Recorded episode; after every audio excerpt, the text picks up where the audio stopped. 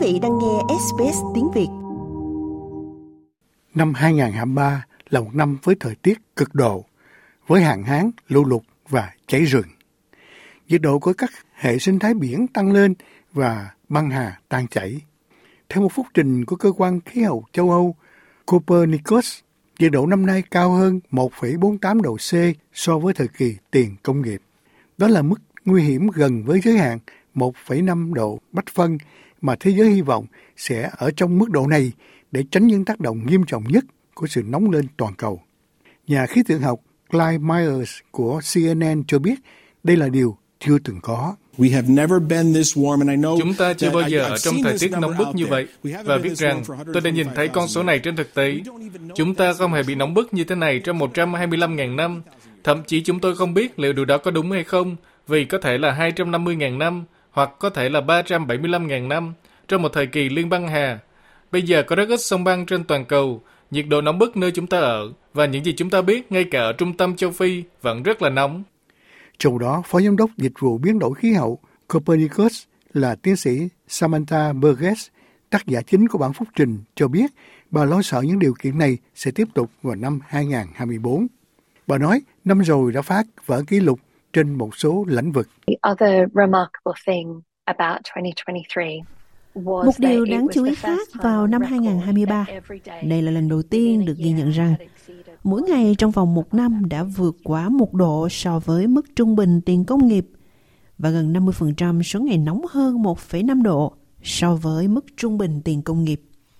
Có hai ngày trong tháng 11, lần đầu tiên nóng hơn 2 độ so với mức trung bình thời tiền công nghiệp. Được biết, ảnh hưởng của nắng nóng đang trở nên rõ ràng trên toàn thế giới. Năm rồi, SBS đã đến Ý và nói chuyện với Luca Mercalli, một trong những nhà khí hậu học hàng đầu của đất nước. Trong 30 năm, ông đã đo mức băng của các sông băng tại các vùng núi ở Ý. Vào năm 2022, độ dày 4 mét băng đã bị mất đi chỉ trong một mùa hè. Rồi năm 2023, 2 mét rưỡi khác đã bị mất. Đó là 6 mét rưỡi băng mất đi chỉ trong 2 năm.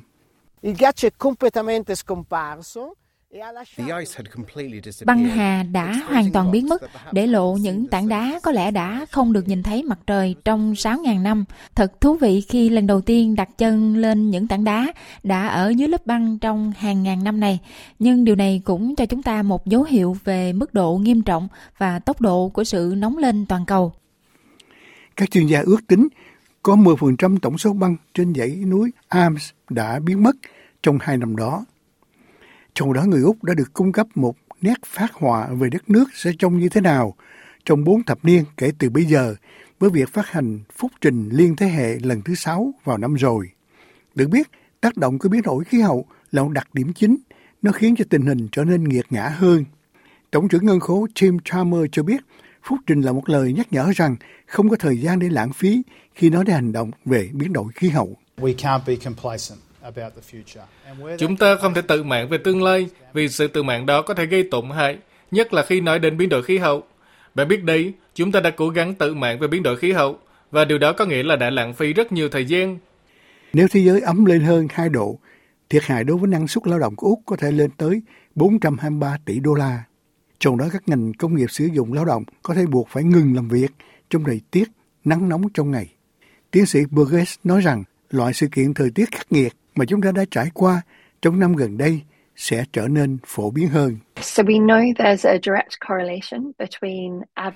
Vì vậy, chúng ta biết có một mối tương quan trực tiếp giữa nhiệt độ trung bình toàn cầu và số lượng, tần suất cũng như cường độ của các sự kiện cực độ. Chúng ta thấy vào năm 2023 đã có những đợt nắng nóng trên khắp thế giới, sóng nhiệt trên biển, hạn hán, lũ lụt, cháy rừng với khí hậu ấm áp hơn những sự kiện đó trở nên thường xuyên hơn và trở nên dữ dội hơn. Bà cho biết tác động của nhiệt độ tăng lên các đại dương trên thế giới có những hậu quả lớn lao. They also impact the chemistry of the ocean Chúng cũng tác động đến tính chất hóa học và sinh học của đại dương. Một đại dương nóng hơn dẫn đến bốc hơi nhiều hơn, dẫn đến bầu không khí ẩm ướt hơn.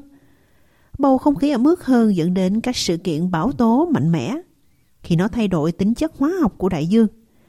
Vì vậy, chúng ta nhận được các vùng tối thiểu oxy, ít chất dinh dưỡng trên bề mặt đại dương dẫn đến tỷ lệ tử vong, nên cá chết, ảnh hưởng đến du lịch, cũng như nuôi trồng thủy sản.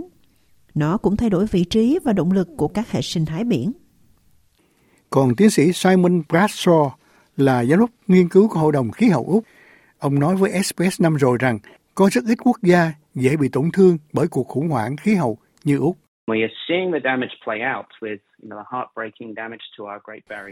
Chúng ta đang chứng kiến những thiệt hại đau lòng xảy ra tại rặng san hô Great Barrier của chúng ta và các cộng đồng, đặc biệt là ở khu vực xa xôi của nước Úc, đang phải đối mặt với những đợt nắng nóng chết người.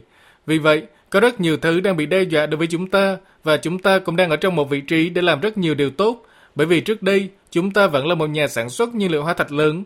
Chúng ta cũng đang ngồi trên một số tiềm năng năng lượng tái tạo tốt nhất thế giới, nhưng lại có thể đẩy nhiên liệu hóa thạch ra khỏi hệ thống năng lượng của chính mình, cũng như có thể xuất khẩu năng lượng sạch và các sản phẩm sạch sang phần còn lại của thế giới. Qua đó chúng ta đóng một vai trò thực sự tích cực trong phản ứng của thế giới đối với cuộc khủng hoảng khí hậu.